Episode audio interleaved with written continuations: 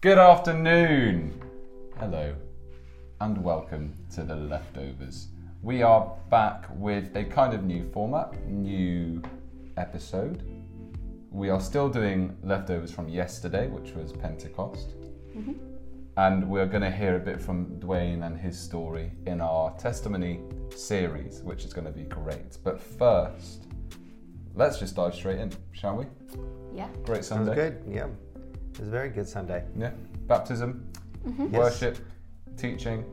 I think I put on Instagram rowdy Sunday school. But I heard they were actually very well behaved yesterday and not so rowdy. Not as rowdy as last week. Um, but yeah, Beth, uh, take us through your sermon. Oh, through my sermon. Or not. Um, well, we were looking at Pentecost Sunday, and because of the baptism, um, I was kind of looking at um, the two baptisms the water baptism, but also the baptism in the Spirit. And so, how we need the water baptism, which um, deals with our past, but baptism in the Spirit um, is needed to um, deal with our future and to help us to walk in the holiness that God calls us to. Um, and so, really, the challenge was. Um, like the 120 in the in the upper room on that first Pentecost, are we expectant? Um, are we waiting to be filled with the Spirit and expecting that power and that presence to be with us, um, or are we just trying to walk out our Christian life by ourselves? And um, what weren't you able to share? What what kind of had to take a take a side step? Well, side step? Well, what I was thinking was it would be quite good to kind of just go back to basics on Pneumatology in 20 pneumatology. Yeah, pneumatology in 20 minutes. Um, so I just thought it would be really good to just say, well, firstly, who is the Holy Spirit? What is pneumatology? Pneumatology being the Greek word pneuma, meaning spirit, so the study of the spirit. Yes. Cracking. Um, so, who is the Holy Spirit and how does the Holy Spirit help us? Just kind of laying in some foundations that um, I, I wasn't able to go into yesterday because I thought the practical challenge was quite important. But it is also very important that we know why we believe what we believe. Um, so, I thought that would be a good thing to do. Right? Do it. Do you just want to take us straight through? Well, we can, you know, engage. and, and, and I and and I believe that uh, um, you know that there was quite a lot of experience going on. Uh, we had a word brought forth, and a number of people who responded.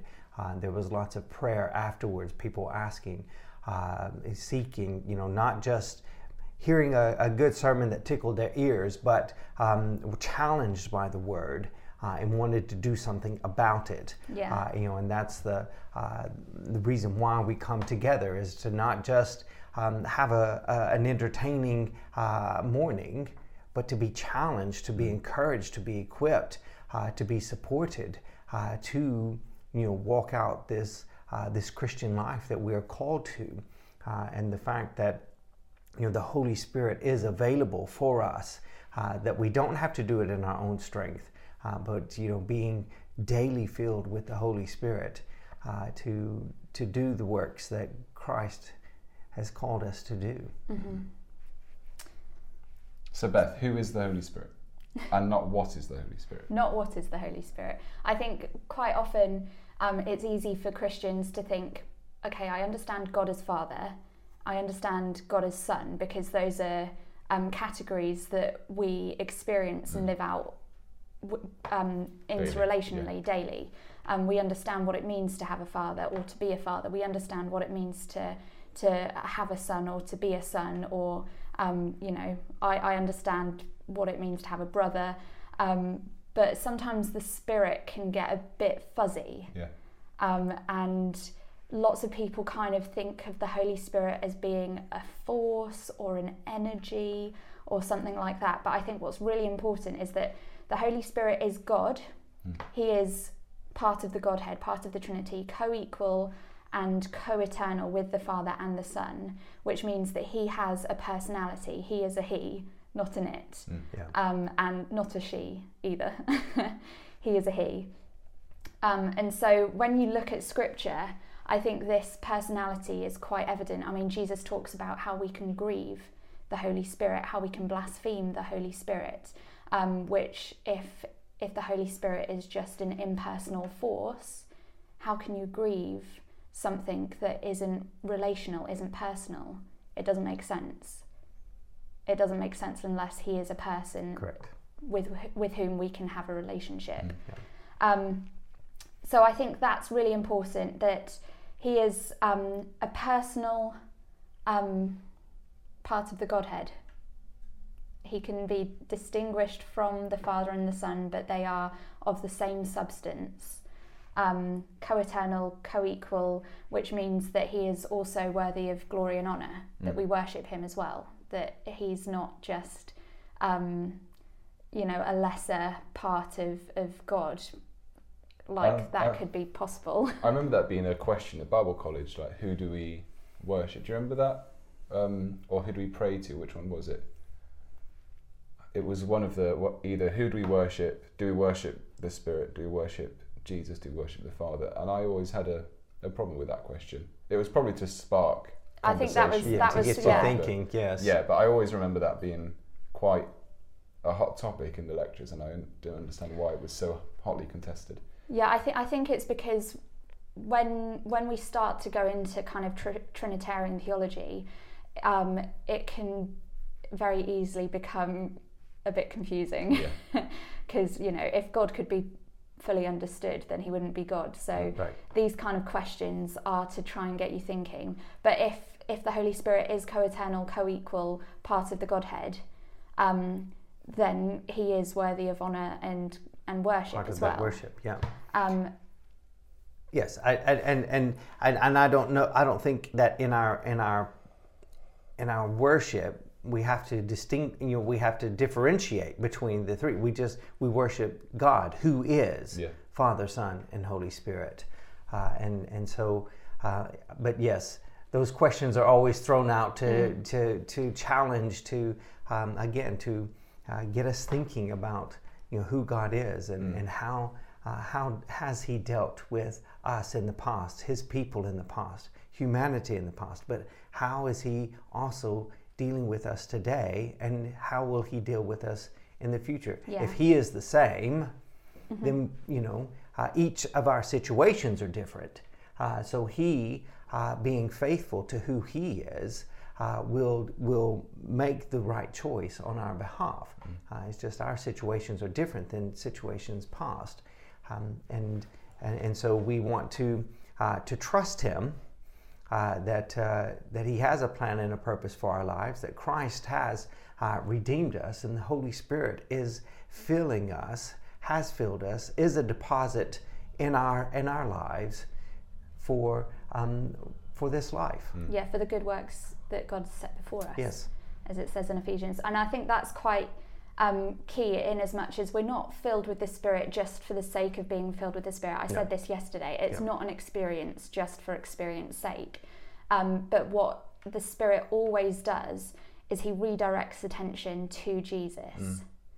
And so I think that's really, really important. Um, in, in Ephesians chapter 2, it says, In him the whole building is joined together and rises to become a holy temple in the Lord, and in him you too are being built together to become a dwelling place in which God lives by his Spirit. And so when we come together and we're filled with the Spirit, it's not about us, it's not about the building, but it's about who is dwelling amongst us Yeah. and um, pointing the attention to God, not to ourselves. Um, again, uh, Jesus says in John chapter 16 um, that the Holy Spirit will not speak on his own, he'll only speak of what he hears, um, tell you what is to come, and he will glorify me because it is from me that he will receive what he will make known to you. So, this Holy Spirit, again, Jesus says, is coming to point us to Jesus. Um, and as we know, Jesus came to point us to the Father. Yeah. Yeah. And so this is, you know, you see this in the Trinity that they're all pointing to each other. They're they're brought together in this bond of love. Augustine calls the Spirit the bond of love between the Father and the Son. That they're pouring each other um, their love out for one another. Um, and as as we come to the church, as the Trinity is united in that bond of love, we're united to Christ in the bond of love of the Spirit, but also to one another in that bond of love. Um, and so, being filled with the Spirit, John says in his first letter, doesn't he, that by this, um, you, you, if you say you love the Father, if you say you love God, but you don't love your brother or sister, then you, the love of God isn't within you. Yeah. And so, really, if we are to be a spirit filled church, we need that family love Mm.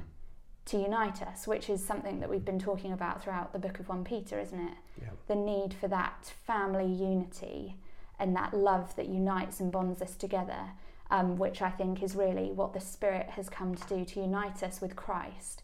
And as we're united in love with Christ, we'll be united in love with one another.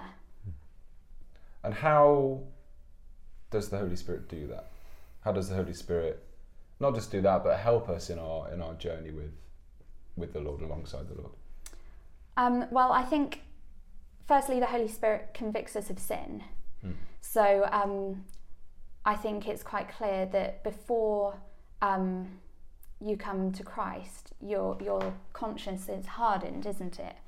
But then when the Holy Spirit softens your heart, removes the heart of stone, gives you a heart of flesh, you become aware of sin in your life, and it uh, He convicts us of our sin. Um, but I think in the passage that we read yesterday, Acts 2, um, there were kind of five effects that we can see in the believers' lives that I think are also for our lives today. if you grab a Bible, um, I'll just run through them quickly and then I can we can go into them in detail. But I think um, the Spirit brings confidence to the lives of the believers. Yep. The Spirit brings guidance in our lives, um, power, unity, and purity. I think those are key things that the Holy Spirit Mm. brings. So, confidence um, in two ways confidence to speak. Mm, yeah. In Acts 4, at the end of um, Acts 4, after Peter and James have been um, released, after Peter they've been John. Peter and John have been released, um, they go back and they pray. And after they prayed, they're filled with the Spirit and they spoke the word of God with boldness. Mm. And so he gives us the confidence to speak with boldness. But he also gives us confidence in our identity. So you, you know, you come across people who they're not sure um, as to, they don't know about the assurance of their salvation. Well, Paul writes in Romans chapter 8 the Spirit Himself bears witness with our spirit that we are children of God. Yeah. So we have confidence to speak, but we have confidence in who we are in Christ. And it's very important um, that we we are filled with the Spirit and know and, and have that assurance and, and read these scriptures and take them to heart because the enemy is so quick to come in and to question Are Yeah. you really saved? If you're really saved, why did you commit that sin? Yeah. And it's the first thing that um, Jesus encounters, isn't it, in his own um, temptation, Uh, his, his dealings with Satan in the wilderness. His identity are you really the Son of God? That's the first thing that Satan attacks. And so, if that's what he goes for first and foremost with Jesus, he's going to try and undermine Yeah, our more with us? identity, isn't he? Yeah. Um, so the Spirit bears witness with our spirit that we are children of God. And um, it uh, talks about elsewhere in Scripture about um, how we've been given the spirit of adoption, um, which again, that's that's the Holy Spirit who has adopted us into the family of God. Yeah. Yeah. Um, so yes, so so that's the first thing that the spirit spirit brings for believers. The second thing, guidance. You see this throughout the book of Acts, don't Yes. you? Yeah.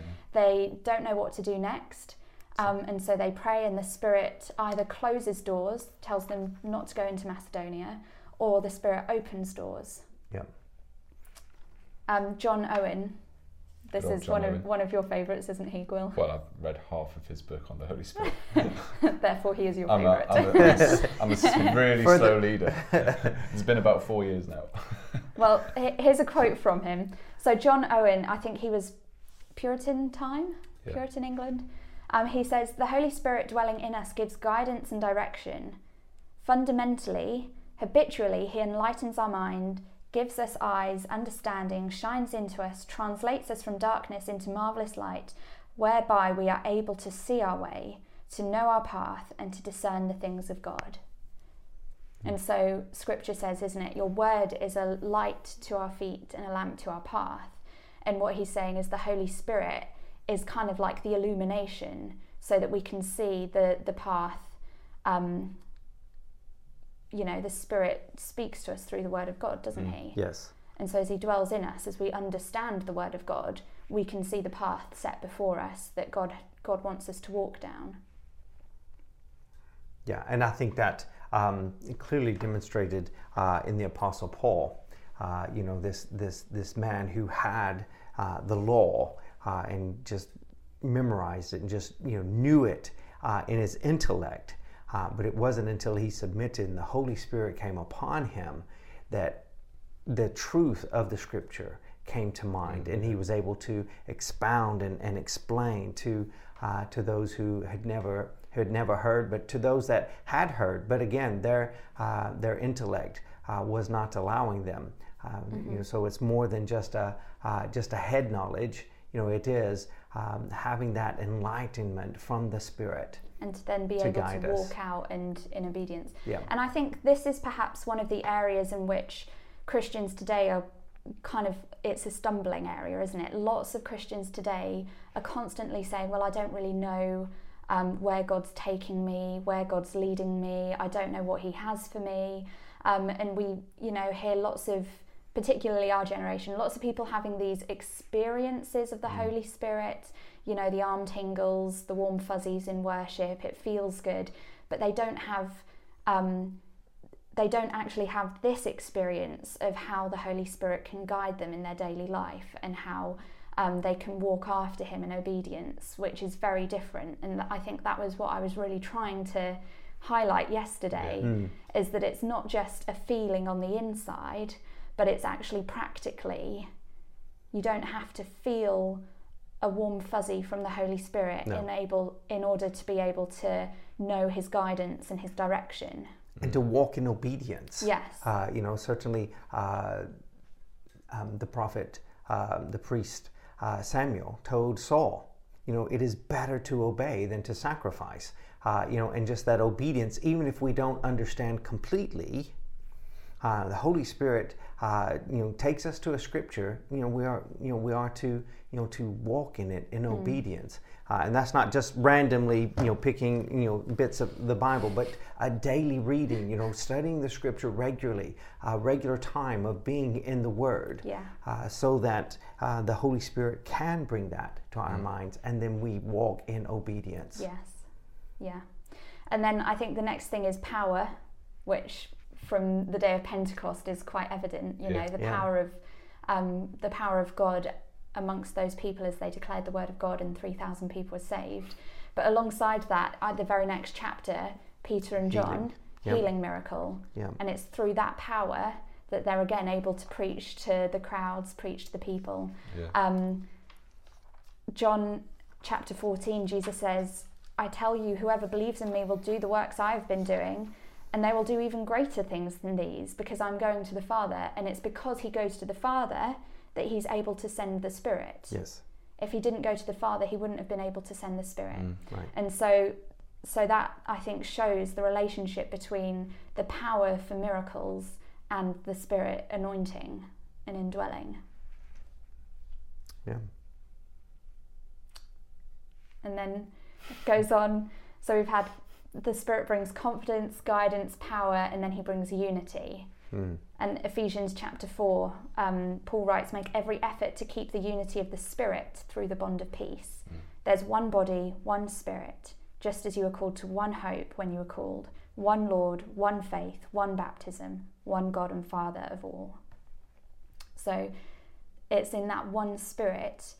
Um, like I said yesterday, the individual flames of um, tongues of fire above the heads of the people, and yet it was when they were together, unified in prayer, as they were coming together continuously um, to pray for the same thing, that the Spirit came upon them. And so it really does bring that unifying mm. um, nature. And like I said, the Spirit's pointing to Christ. So as we're keeping our eyes fixed on Christ, the author and the finisher of our faith, then we are united because we're not thinking about oh, well, I didn't like your coffee, on Sunday. Uh, well, I didn't like the way you handed out communion last week. Oh, well, I didn't like your prayer two Sundays ago. We're, we're focusing on um, the one who is, like I said, the author and the finisher Yeah. of our faith. And so then we're united in the in the really important things rather than focusing on Yes. those those things that don't matter. the unity of purpose, isn't it? We've come, we come together to worship God, to give Him praise, glory, and honor, but then to receive instructions from Him by His Spirit. Uh, and uh, you know, and that's a unity of purpose. If you know, some come for the warm fuzzies, and others come for uh, you know the communion or, or or the tea or coffee afterwards. You know, they're they're not there for the right reasons. Now, I'm not saying that they shouldn't be there, but I'm but I am saying you know there should be a unity of purpose and why we're gathering together. We gather together uh, to worship the living God and to hear from Him to be the body of Christ. and to be yes, yeah, And then that has implications for going out. If we're unified as a body, then it um, it means that mission becomes a lot more successful when we're going out to proclaim the gospel in the power of the Spirit. Yeah. If we're unified as a people, um, what we find when we we're, when we're talking to people on the street is, oh well, those other Christians say it's okay to live with my same-sex partner. Well, this other Christian says it's okay if I get an abortion. Well, that other Christian doesn't actually believe that the Bible is the Word of God, and you see how that disunity Yeah. damages the witness um, in the mission of God that we're called to to make disciples of every nation, teaching them what Jesus taught Mm. us. But when we have that unity of purpose, like you said, Yeah. and unity in the body, it may, means that our witness is a lot more powerful and it can stand up to critique. yeah. These these are all very clear and concise. What's our, our after this last It's point? the second we're gonna- preach. This isn't uh, leftovers. This Yeah. is preach. 2.0. After this last point, we're gonna you there'll be a short, tiny short clip clip break in the video to move into our next section. But before that happens, Beth, what's the last thing? And I think this is not the most important, but the one that's often missed. You spoke there of people saying, "Well, that Christian tells me I can live with my same-sex partner. Uh, that Christian tells me I can get abortion." Now, this is this really touches on that. What does Yeah. the the Holy Spirit bring? Um, well, my last point is the, the Spirit brings purity.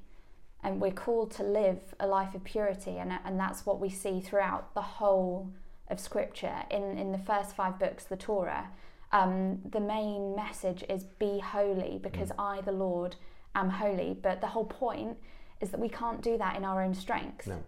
That it's not about keeping laws or about trying your hardest because no matter how much we try, we can't.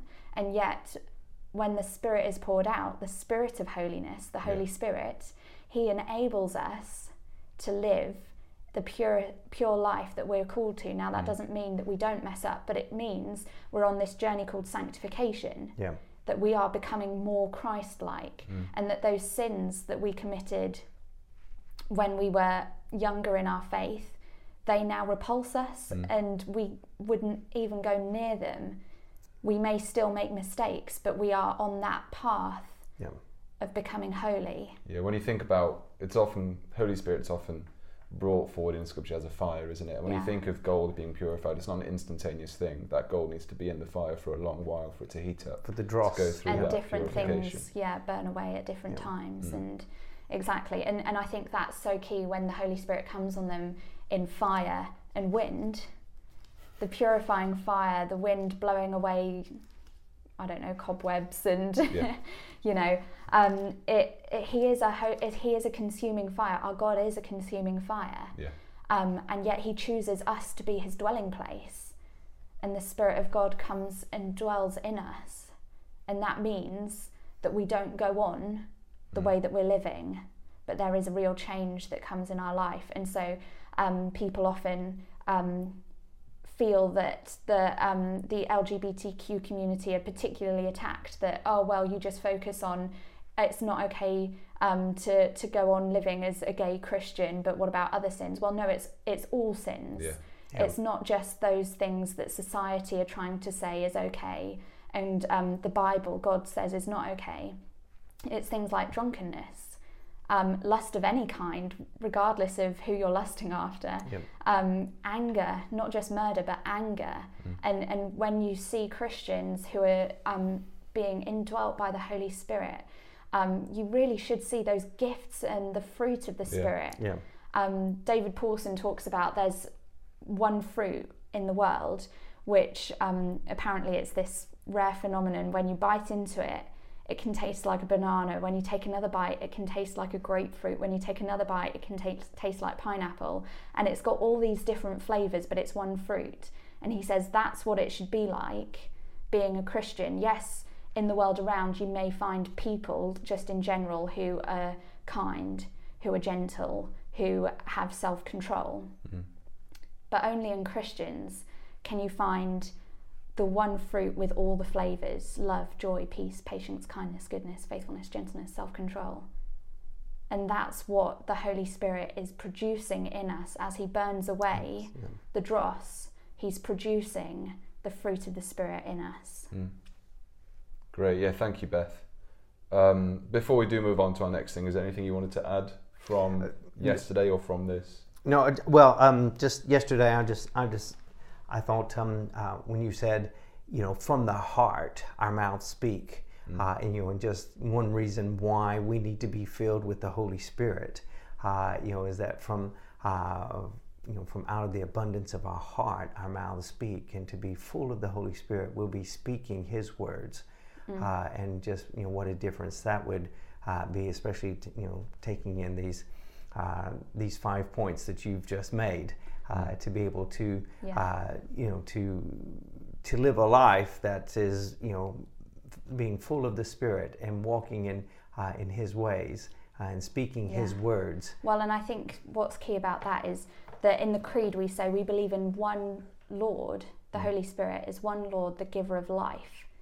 And so, if um, out of the abundance of our heart, our mouths are speaking and we're filled with the Holy Spirit, we'll be speaking words of life, Yeah. which in a culture, um, which is a culture of death that's around us, that will be something that's unique yes and should hopeful yeah, Yeah. We'll, we'll shine the light because we're speaking words of life because we have um, been filled with the giver of life. yeah amen Um, and so I think that will be something that draws people because they'll be attracted to life rather than death that's that's around them. Great. Yeah, and that's such a great place to to conclude our sermon leftover section. We're going to take a short break. It will be a second for you, um, but when we come back, it will be me and Duane. We're going to explore Duane's life in depth and um, go into his, his his hopes for the future a little bit as well. So uh, we'll see you in a second. We're back. Just like that Like I said, for you that was a second. The table disappeared. Beth disappeared. here we we're, are we're back, just me and Duane now. Um, this section has really come off the back of your sermon a couple weeks ago now. yeah I think it two or three, um, where you took us through a, a important moment of your life. We'll get, I'm sure we'll get to that in a, in a second. But that really sparked questions from the congregation. What's he on about? What was that? Yeah, those that What's- didn't know that me, from? were- yeah, I- Exactly. uh, it's it's kind of like uh, when um, when coming into the Bible. If we start in the New Testament, we're we're halfway through the story, Yeah. uh, and so really, I I, I I told a bit of a story uh, in the middle uh, of my life that uh, had no context, just you know, just a picture. Yeah, it would be it would be great to to hear your story. We've got a number of newer people in our congregation, yeah. so it's important for for them to know our church leaders. And I thought this was one of the easiest ways to do it. Save you telling the same story thirty times. Um, so to quote one of my favourite videos on the internet, I like your accent. Where you from? Um, originally, I was uh, I was born in Beaumont, Texas. Uh, that uh, is uh, just north of Houston. Most people have heard of Houston. They will not have heard of Beaumont. Nope. Um, shortly after I was born, uh, my dad moved back to his hometown, which is Texarkana, Arkansas. So we, uh, the next state over, the state of Arkansas, uh, and we were there for 13 years. Uh, and um, my grandfather had a dairy farm, uh, and when he when he died, he you know divided it among his children and gave a section uh, to the church, uh, and the church built a you know built a building, and there was a church there. So uh, church for us was only hundred meters away, uh, and so I grew up going to church. Uh, sometimes opening the church, sometimes closing the church. Dad had keys. We would uh, use those to, to help uh, keep everything, cutting the grass, all those things you know that you do when you're so close to uh, to the church. Cycle down, check the alarm. Uh, well, this is pre-alarm. Come on. Uh, What, what's ago. your um, What's your first memory of church? First memory of church, uh, probably Sunday school. Uh, just being, um, just you know, uh, grew up Southern Baptist, so there was always a, a Sunday school, uh, and so getting to know people, building friendships or enemies, um, because unfortunately both uh, you know happen uh, in church. You Yeah. you have those that you gravitate towards, and those that you you know just Don't don't, get much. on. Yeah, uh, but just I I guess uh, just sitting around a table uh, and just looking at Scripture and just reading the Scripture and just discussing uh, Scripture. You know, the Southern Baptists are very good at you know the Word of God. You know, trying to get the Word of God uh, into uh, each one who who came to Sunday school. And Yeah. so I just remember. Uh, just constantly, you know, hearing the stories, reading the stories, discussing the stories through the Bible, uh, and, um, and and not only that, uh, for entertainment at home, um, we would do Bible charades, uh, charades, um, and uh, and so we would spend time. Now, now uh, I I'm I'm one of five children, so there were seven in in, in the family. Uh, and so we would take turns acting out a story in the Bible, and the rest of the family had to had to guess it. Sounds so like something that would be done nowadays in the Elkins household. The only only only if certain people were there to play it. So you, you grew up in a Christian household. You grew Yeah. up going to church. You you went to school. I know you were a keen athlete. Yeah. Um, so where where did the gospel really hit home? Where did you become a, a, follower of Christ by your own account? Um, when I was when I was eleven, um, singing these hymns, uh, and I remember uh, the hymn we were singing. I'm a child of the King. I'm a child of the King. Uh, I don't remember exactly how it goes because I've not sung it in, in so long. Um, Hint hint. but I I remember uh, just sitting there thinking, how can you be a Christian? How can you how can you sing this song uh, when you know when you live the way you live? Okay, I'm 11. So you know, what have I done?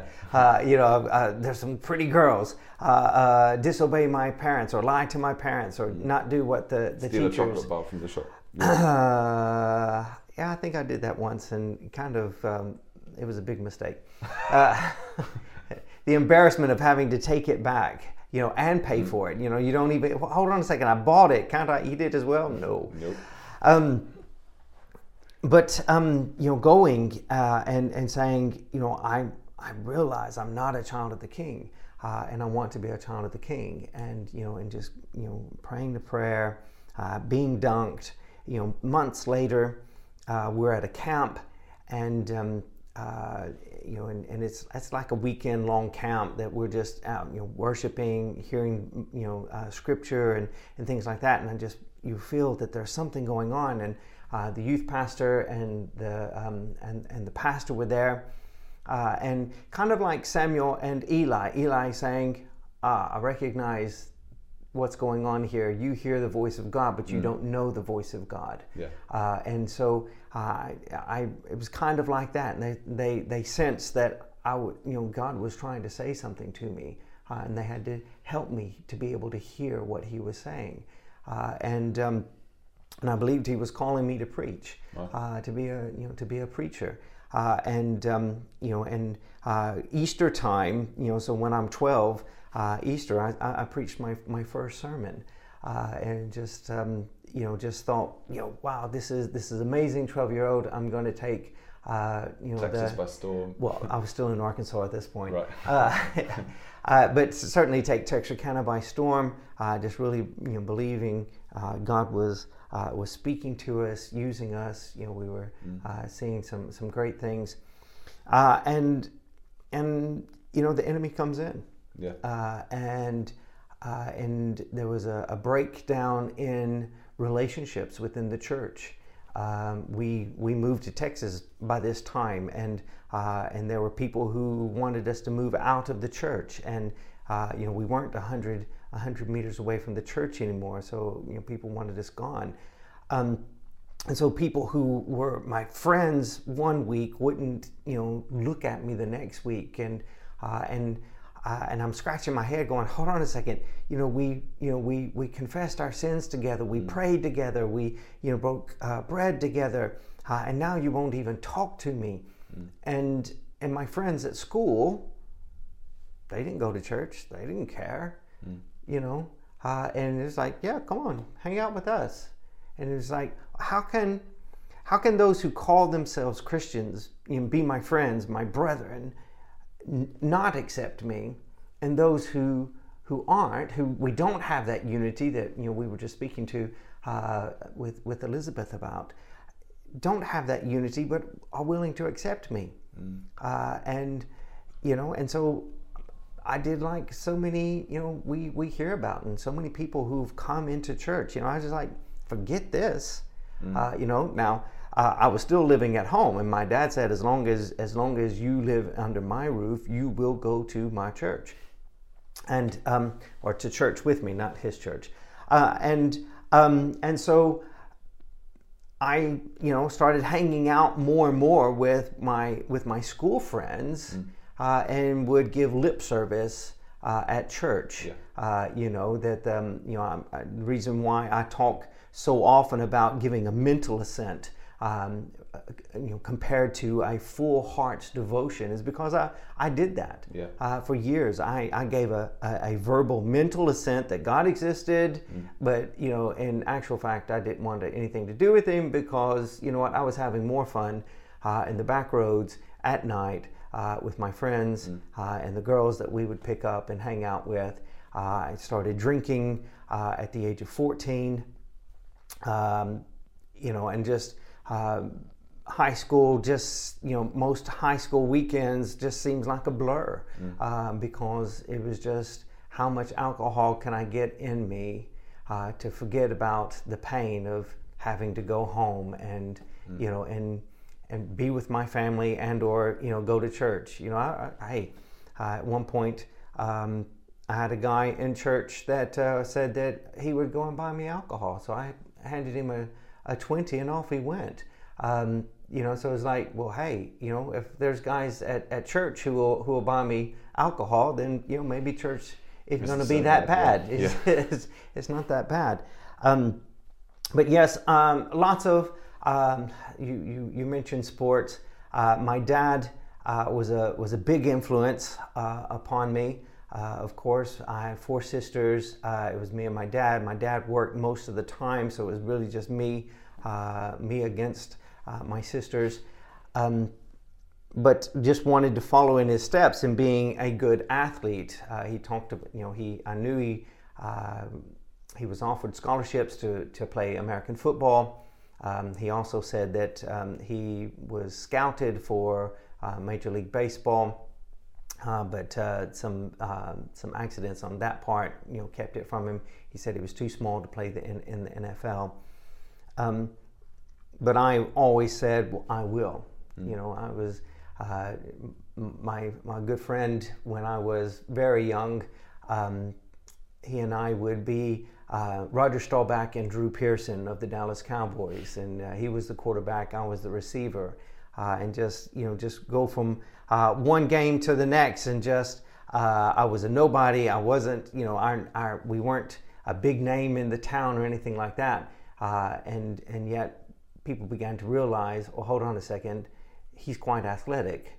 Okay, he's he's been on this other bad team, but how can we get him on our team? Mm. Uh, and and I remember that um, you know, you know, before moving to Texas, we were playing this team, and you know, and they were really talking up uh, this this team and these guys, uh, and um, you know, and we we almost beat them. You know, we're a nothing team, uh, and uh, in the next year, I'm on that team because the coach, you know, was so impressed uh, with my play, and and it just seemed it seemed like I didn't, I didn't, I, I mean, I, I, gave it my all. I tried my hardest, but it always seemed like I was never good enough. And then I would be put in these positions, or someone would come and uh, and ask me to to do this or that, uh, and um, and I just I just did it. I mean, I remember. Um, once we moved to, to Texas, I'd picked up running. Again, this was you know before the drinking, just a way of trying to cope with everything as a uh, as the only boy in a in a house of four sisters. Uh, just get out and run. Um, and the coach one day said, you know, because he was away and, and, and we as uh, as the athletic team, you know, played around um, for our punishment everybody runs a five minute mile. If you don't run a five minute mile, you're running a mile again. And um, so, okay, he said, run a five minute mile. I'll try to pace it out. And, uh, and I crossed the finish line. And, um, uh, and, and he's desperately trying to keep a straight face. Uh, he says, Elkins, come here. Uh, and, and he shows me the stopwatch, and it's right at five minutes. Uh, and, and, and he's just like going, You aren't supposed to be able to do that. Nobody's supposed to be able to do that. Uh, but, you know, by this time I, you know, I wasn't even thinking, well, you told me to do it. So I, you know, I did it. Um, you know, it wasn't until um, I'm 17, so, you know, three years later, uh, I've quit running. I'm, I'm, I'm drinking now, so I, I need an easier sport, so I'm pole vaulting instead. of course. what else? um, uh, you know, I'm, I'm, I'm pole vaulting, and, uh, and, and the guy who's a year older than me, he's been placing in track and field. Um, uh, and uh, and the coach is you know shouting, "Come on, come on, come on!" You know, and he, he gets across, and you know, and the and the coach is you know celebrating and everything. He's like, "Hey, coach, what's going on? You know, you know what's what's what's uh, what's Vincent done?" Uh, and um, he said, hey, "He finally broke a five minute mile." And I was like, "Oh." And he says, like, what's that all about? It's like, oh, well, Coach so-and-so uh, told me to run a five-minute mile when, you know, I was in middle school, uh, and I did. Uh, you know, and he's like, that was you? So he had heard about it, but he didn't know who it was. Mm. Uh, and so I just, you know, you know, slipped through the net again, yeah. you know, for three years without, you know, because I just, in my mind, um, just trying to keep a, a low profile mm. because um, any attention um, was typically bad attention. Yeah. Uh, and so I, I, you know, I did the usual, um, tried to be the joker, trying to be the, the class clown and everything. And, like, and I do that as long as they didn't tell my dad. Yeah. So you're, at this point, you, are an athlete with promise. People are starting to uh, notice your your exploits, your your your ability, yeah. or your promise and ability. Uh, what is the moment that I, I think you know what I'm getting at. But what is the moment that changed that radically? Um, and this this is this is what you shared on the Sunday. Yeah, yeah. Um, so I'm you know three years three years drinking, three and a half years drinking pretty heavily. Uh, spoken to two universities about playing American football for them. Uh, one of them being the same university that my dad um, uh, was at. My dad I went with my dad to the university uh, one weekend when they honored him, putting a picture of him uh, on their wall of fame. Uh, that was, you know, how good my dad was. Mm. Uh, and so I spoke to the, the coaches about me playing there, and um, and they were they were interested, um, not so much in my size, but on my stats. Mm. Uh, and again, I'm not you know not a big guy, you know, but and yet my numbers you know defied uh, that, and that's why uh, another university was was also asked, you know, talking to me about playing for them, and I remember a friend of mine came in uh, to town, asked me to, to come over. We were going to, you know, drink some uh, some alcohol and watch some movies, and you know that was the plan for the night. Uh, and I was thinking, all right, pole vaulting season is in a couple of weeks this will be my last this will be my last party until I've secured scholarship uh, to university, either playing American football or pole vaulting. Um, and um, um, went to went to my friends, uh, and come to find out, his little brother didn't go off with his parents. His little brother invited lots of friends over, so there were lots of people coming and going, uh, and um, and of course, the more you drink, you know, the less you know what's going on. I remember uh, we jumped in the car with you know with some girls and went off to one another party. Came back, and there's more girls. Uh, we jumped in the car with them, and I remember uh, the last thing I remember for nine days is uh, a friend of mine comes in and she, you know, slaps me on the chest. Hi, Duane, uh, and walks past, and her friend who's with her um, hooks up with me, uh, and my friend says, "Oi, let's you know, let's get out of here with these two. Uh, you know, I want to." Uh, I want to be with the first girl. You've clearly got the second girl. Let's go. Uh, and I remember walking through the door frame, through the doorway, um, and waking up nine days later. Um, uh, we had uh, we had been in a car crash. Um, I we I found out I don't remember anything uh, except um, the nurse asking um, you know me a question, you know nine days later. Mm and um, and it was it was probably I probably cried more uh, once I got home uh, than I've ever cried in my life. Mm-hmm. Um, you know, because I had I had started drinking beer the last you know the last month. I, I, I originally was just a whiskey man, bourbon. Um, and started drinking beer and started gaining weight. And I was like, oh, so this is how you gain weight. I didn't weigh very much, uh, and all of a sudden I was putting on I was putting on some pounds, uh, and uh, and I get home, and um, before the car crash I was 11 stone. That's roughly 154 pounds. Um, by the you know nine days later, I was probably uh, a, you know maybe 10 stone uh, so that you know that's 140 pounds. Um, so I was just I looked emaciated. Uh, my head uh, was was was bigger than my shoulders. You know, you know. people talked about you know me having an ego and a big head and everything, but you know, literally physically, I had a I had this huge head of just all the uh, all this swelling in my uh, in my head. Um, I had a broken neck. I had a broken nose. My my jaw uh, my cheekbone had broken, and my when my mom saw me in the in the in the hospital, uh, my eye was right there by my by my lips, uh, and she said, "No, that's not my son." Uh, and so here I was; they'd fixed me up, uh, and, um, and, I'm looking at myself, and I'm just going, "What you, what have you done? What have you done? You're an absolute idiot." Um, um, but I didn't blame anybody else. Mm. Um, you know, I'm 17 years old. I chose uh, to be drinking. I chose to get into that car. And one of the things that I always told my friends, you know, we always had a designated driver. Mm. I said, but when you're drunk, you don't know who's sober. Yeah. Uh, and so, um, come to find out, uh, the one who was driving didn't want to drive anymore. They wanted to start drinking. And somebody else who had been drinking uh, since early evening took the keys. Uh, and um, uh, it was a very, uh, very foggy night. Uh, and, um, and we came into a very sharp S bend. and um, we didn't make it. We didn't make that S bend.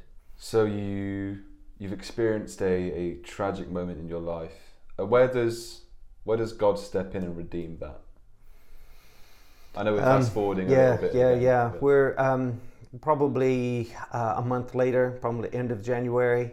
Um, um, end of January 1990. I, uh, I'm not really sleeping. I'm in pain. I feel like um, I'm I deserve all this. So you know, I had a uh, a thing of, of narcotics to you know to take the pain away, but I wouldn't take them. Uh, you know, I just thought I was, uh, I just had to deal with it. You know, I didn't need, uh, I shouldn't be given you know narcotics to deal with this. I just you know I deserved it. And um, um, the doctor kept saying, you know, Duane, you have to you have to go to sleep. Uh, at night, you you know you can't stay up all night and then you know fall asleep. You know as, as everyone's going about their days, you know your your your body clock is getting out of whack. Uh, you need to eat something. Uh, I wasn't eating because uh, I realized when when when I broke my nose that um, it it um, killed a lot of the the nerves or the hairs that you know enabled me to smell, and so I couldn't taste.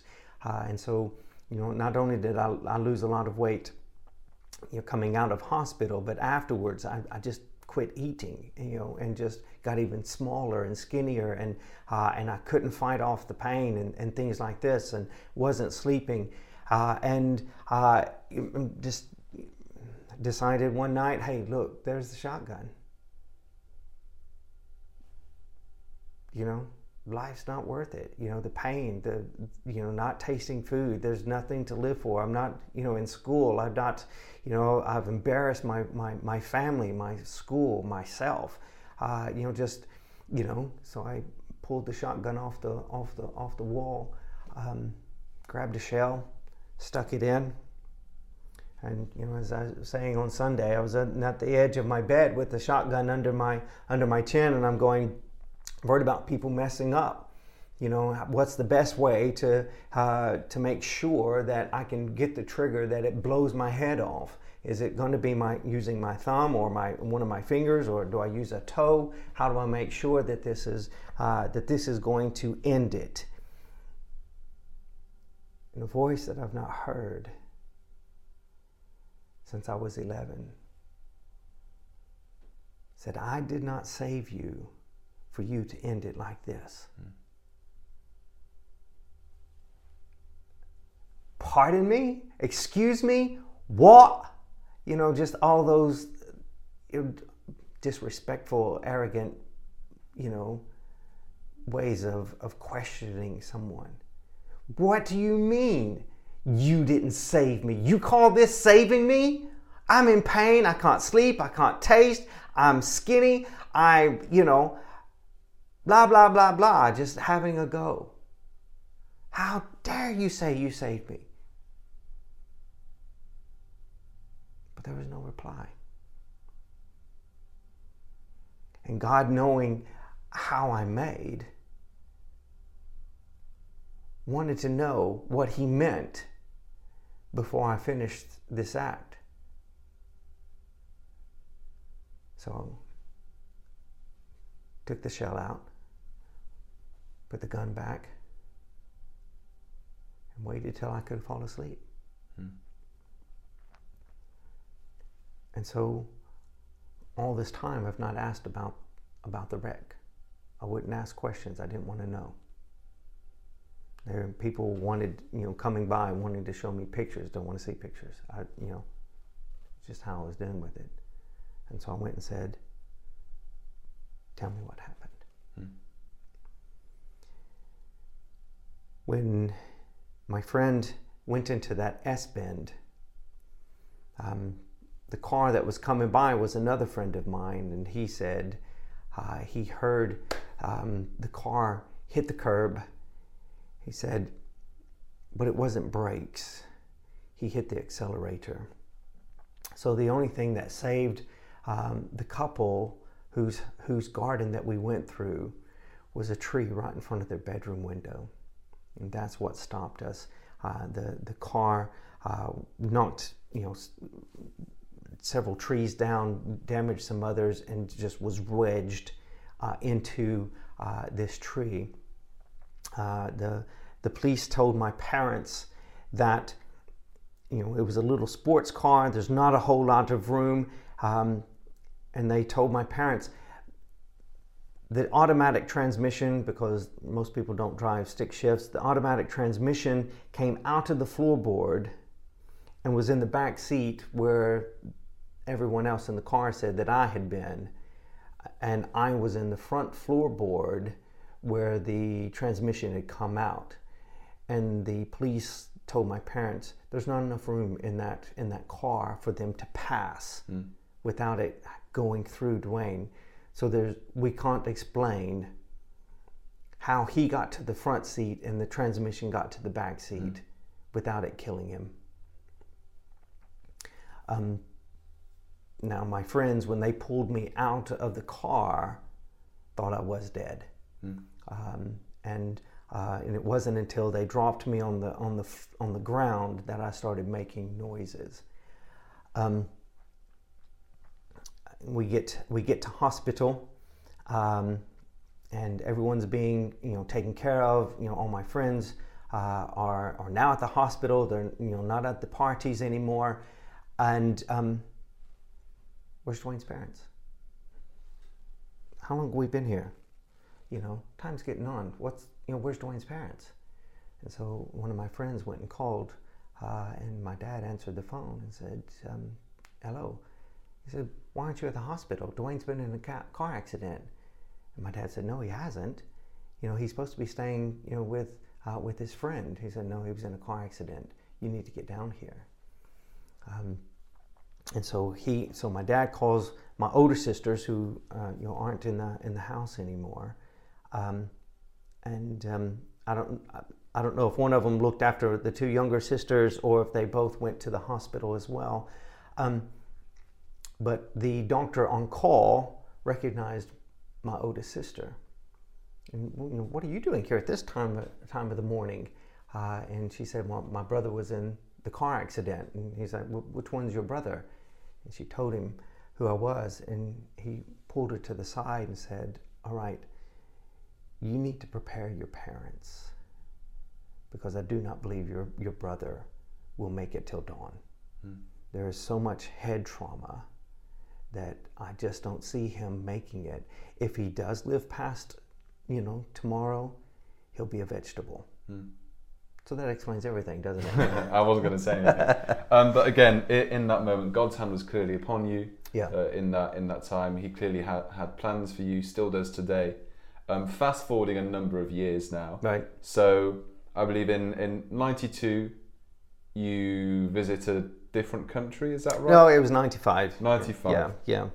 Oh, you want to hear that story, do you? Well, my next Well, do you- question I was going to say, do you want to hear? You want to? Do you? Okay, let me let me tell you. Um, We haven't got that long left. Okay, all almost- right. We're past an hour. Okay. Sorry, uh, there's a lot of things that have happened. Um, I tried. I tried religion. I, I, you know, once I realized, okay, God saved me physically. He saved me. You know, I, I went back to that time of when I was 11, 12, uh, and you know, and and made a, you know, I, I God, I want to recommit my life to you, uh, and I just threw myself into religion. Uh, and uh, and it was just it was just works. It was just trying to do right, trying you know uh, be right and and be a good Christian. And uh, a year later, I'm drinking again because religion just wasn't working. Uh, and so I'm drinking for uh, a year when I'm in another car accident. Uh, and um, this time, again, uh, I was drinking. I'm not 21. Uh, you have to be 21 to, to access alcohol in Texas. Um, so I'm not 21. I've been drinking. I'm behind the wheel and I'm in a car accident. And I've got a temper and I jump out and I'm yelling and screaming. And God says, through His Spirit, one more time, Are you without fault? And I couldn't get off that street fast enough. I went back, uh, I was in San Antonio. I went back to my hotel room, just got on my face and said, This ain't working. I can't do this. I, you know, I, I tried it for a year. It just is not working. And um, I was uh, I was dating this uh, this lady that um, uh, was a, uh, a born again, spirit filled believer, and she said, "Why don't you come to church with me?" Uh, and um, and I went into uh, my first charismatic, spirit filled uh, service, and I was just like, "This is what I've imagined Christianity to be like." And the preacher said, You've there's someone here that has always believed that God had it in for you. He's like a like your father. But God wants a relationship with you. And I was just like, that's me. Mm. You know, all those years that just petrified of my dad, of finding out and, and him, you know, physically hitting me. That's what I thought God was always going to do. To know that God wanted a relationship with me, I want to know more about this. Uh, and, uh, and from there, um, you know, being filled with the Spirit and, and, and, and, you know, and growing. And uh, as we said, getting rid of the old, uh, you know, and, and allowing God to bring forth a, a new. And 90, 94, uh, I was at university, so I'm, I'm moving it on for you.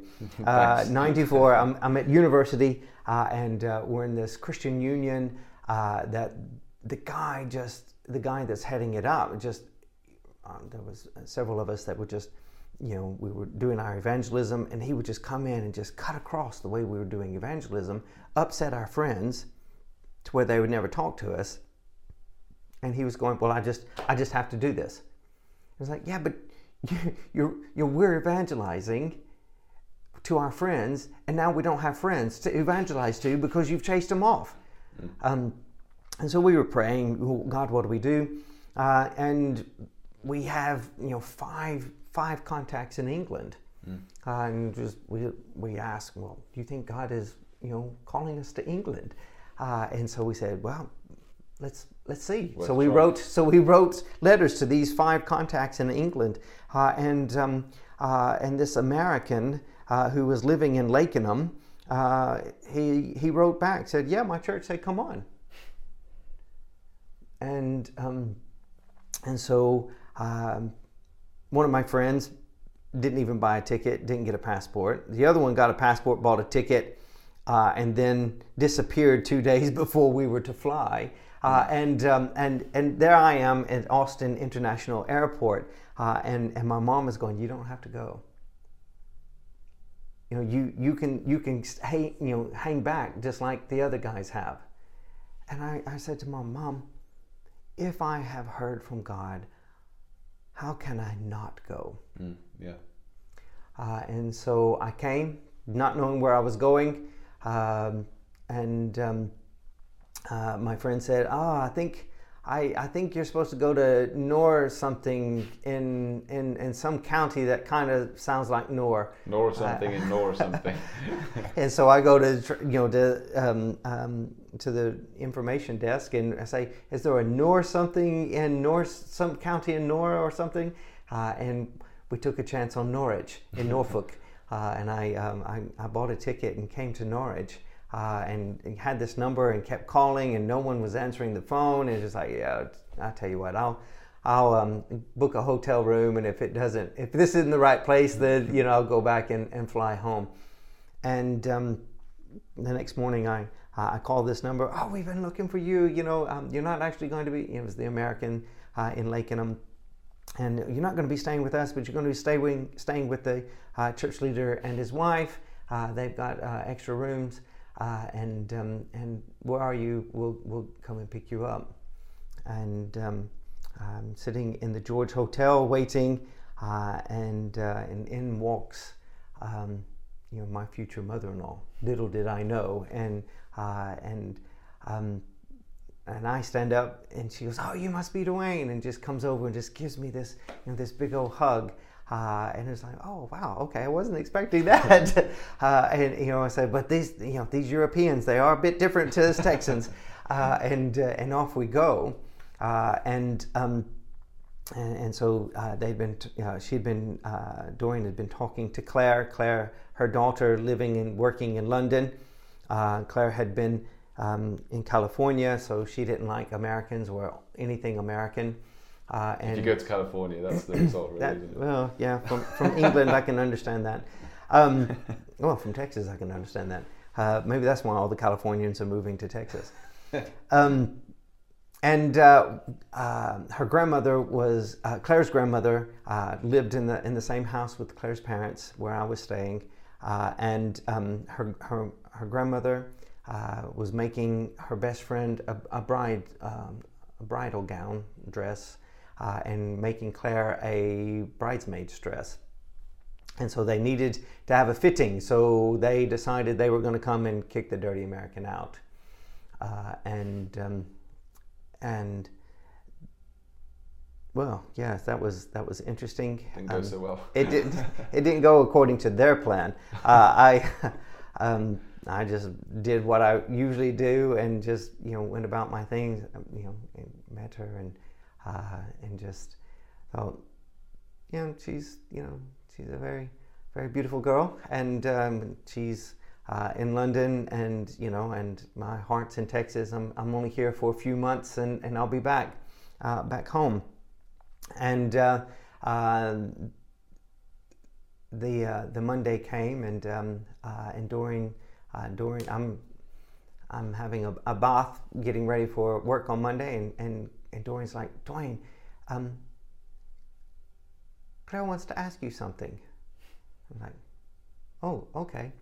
Uh, and so I, I get the phone, uh, and and Claire you know invites me to uh, to go and see Paris with her. Uh, she has uh, you know tickets to go to Paris, and um, we uh, um, the next for the next weekend. So the next weekend I, I head down to London, but the ticket's not in my name, so they won't let me travel. Uh, so we end up uh, walking around London Almost and Paris. uh, almost Paris. Um, there's a link, isn't there? The Eurotunnel. There is, quick- yeah. a train. Um, and she had broken up with her boyfriend uh, on the on the Sunday when she got back from from Norwich. She she went over and broke up with her her boyfriend, uh, and um, uh, during the week he asked if he could take her out uh, on the Saturday night to just you know to see if they really are done. Uh, and so I, we walked around London on the Saturday, and um, she went out to have a have a, a meal and discuss their future. Uh, and came back, and she said there is no future. So we went to um, went to get a you know to have a drink just to say, oh well, you know here's to you know the rest of uh, rest of your life. Um, and um, and she kissed me, and I was just like, whoa, hold on a second. Um, you know that's. You know, I'm, I'm not here for the week. You know, I'm not here for a fling. I'm not here for a one night stand. I'm not here for anything like that. Um, you know, I've, I've decided in my heart, um, you know, the next, the next, you know, uh, woman, you know, that I kiss, will be my wife. Mm. And she looked at me and she said, "Okay." And I said, "So you'll be my, so you'll marry me?" Uh, and she went, "Yeah." well, if you'll marry me, I'll kiss you. uh, and so I, I, you know, I kissed her, uh, and that's That's two weeks into the into the knowledge of each other's existence. yeah. So we've known, you know, so we've known each other, you know, we've met each other, you know, in, in really a week. Mm. Uh, so uh, you know, uh, a week later, uh, we had decided, uh, and um, just wanting um, to, you know, to to just believe. You know, well, hold on a second. If all of this that's happened was just to get me here, you know, to you know to meet to meet Claire, uh, you know, God, Mm. uh, God has His ways, Yeah, we're uh, we're going to skip over another few years right? Okay. to where you've spent a couple years in in Texas. Yeah, we Your were back. firstborn Yes. is is Elizabeth, Born. she's Texan. Yep. yeah, and you're back in Norwich. Back so in Norwich. just tell me what very briefly what brought you back to Norwich. We um, we believed when we went back when we went to Texas for me to finish my degree uh, at university. Uh, the plan was to come back and be part of the church here, Okay. uh, and so. Um, as we, you know, we there for three years, uh, getting involved in the church there, and and our friends, uh, and we began to ask, you know, a couple of our friends to pray with us, you know, because we're thinking about, you know, the timing of coming back to England, uh, and um, uh, and they had a prophetic presbytery come through, uh, and we we weren't in leadership, so we weren't in the leadership section. You know, they were their, their hope was to have you know uh, prophetic words for those in leadership. We weren't in leadership, uh, and yet we were pulled out. Uh, and um, um, and one of them said, um, "I see change all around you. A new house, uh, a new a new job." Uh, go back to the house. The house, God said, is going to be a house with a view uh, and, and you're not to ask me how you're going to provide for it. I will provide. Mm. Um, and uh, the other the other guy doing the presbytery uh, said, "Are you members here?"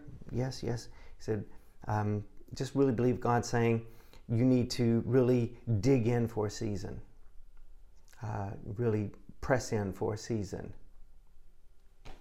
And that, and that was it. So you know, uh, so you know, some of our friends who were there were going, oh, well, this confirms you're not supposed to move, you know, because you have to you have to be joined in here, and, and you know, and uh, and the church leader asked you know to meet with us, and, and we talked, we prayed, and I said, well, you know, my understanding of that is that a season is three months.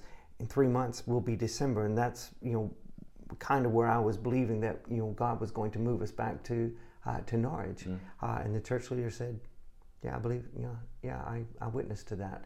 Uh, and so we came, and uh, I hand out CV after CV after CV, month after month, uh, and it comes to uh, the end of March, and uh, we're at McDonald's, and um, and they've got a you know help wanted sign up, and Claire says, "You need to apply here." What? No, not at McDonald's, you know. Oh, oh, oh my God, yeah, I've got a university. This is the, our worst nightmare: going off to university, getting a degree, and having to work at McDonald's. Um, and um, I said, no, I've got I've got three more CVs that I'm waiting to hear from. Mm. You know, let me uh, you know let me you know make it to the end of the week. If there's nothing at the end of the week, I'll come back and apply. Uh, and of course, I didn't hear anything back. I applied. They offered me a job immediately. Uh, and so there I was mm. at uh, 27 years old, flipping burgers for the first time at McDonald's. And uh, that goes on until, um, until December when we are offered a flat in Cathedral Close. And uh, December 4th, 1999, uh, we moved in for the first night. It's snowing. Uh, we're, we're got the cathedral and you know outside our, our lounge windows uh, it's all lit up and the snow is just coming down. And the word that god spoke to us you know um, a year and a bit earlier two years earlier um, a house with a view mm-hmm. uh, was given to us. And, and of course a month later uh, I'm heading off to open up McDonald's because now I've got you know responsibilities of opening up the kitchen and and I'm praying, you know, God, I know I just read, you know, um, um, trust in the Lord with all your heart and lean not on your own understanding. In all your ways, acknowledge Him, and He'll direct your steps. Mm-hmm. Uh, and I, and I said, God, I, I know you've given us this view, and I, I know part of the Word said to not worry about how I'm to pay for it. You're you're going to provide. God, I make just enough to cover rent, and nothing else I'm going to trust you. My word this morning was to trust you with all my heart. At the end of the day, I had a new job. I didn't know how I had it, but it was paying me three times what I was making mm. at McDonald's. Uh, and so we've just just God's confirmation of this yeah. is where He wanted us to be. Jumping forward another few years, right? You've taken control of the church. It's control. You've taken over leadership of the church. Yes. Uh, with, both you and Claire. Um, we won't go too much into that. If you want to know more, you can ask him. But we're looking now into the future. What is your hope for Lakenham? Very briefly. Uh, hope for Lakenham is that um, Lakenham, you know, comes to Christ. That this is a, you know, one of the things that uh, when we took over the church, you know, 15 plus years ago, uh, our desire was that Lakenham be an area of Norwich that people wanted to get to. Mm. Uh, we've seen the, the schools do really well. Uh, we've seen crime rate go down. Uh, we've seen house prices, uh, you know, go up in Lakenham because it is an area. It is a safe area. It is a uh, an area that is is growing. You know, there's businesses you know being built and, and started here in, in Lakenham. Our desire uh, is that um, is that the church is at the forefront of that increase, of that growth, of that development, uh, especially um, you know the, the spiritual growth um, that um, you know that is that people are longing for uh, in this area. And so our desire is that um, the church, God's church, uh, is uh, is increasing and growing and seeing many saved and coming, uh, you know, being filled with the Spirit and living the life that God has called them to live. Amen. Well, thank you for joining me this afternoon. Thank you. Um, I, I hope you've enjoyed hearing a bit of Duane's testimony. There are a few gaps there that we needed to make, but do catch him if you want to fill in those gaps. Join us next yes, join us next week for the next testimony and the next episode of The Leftovers. Thank you so much. Thank you.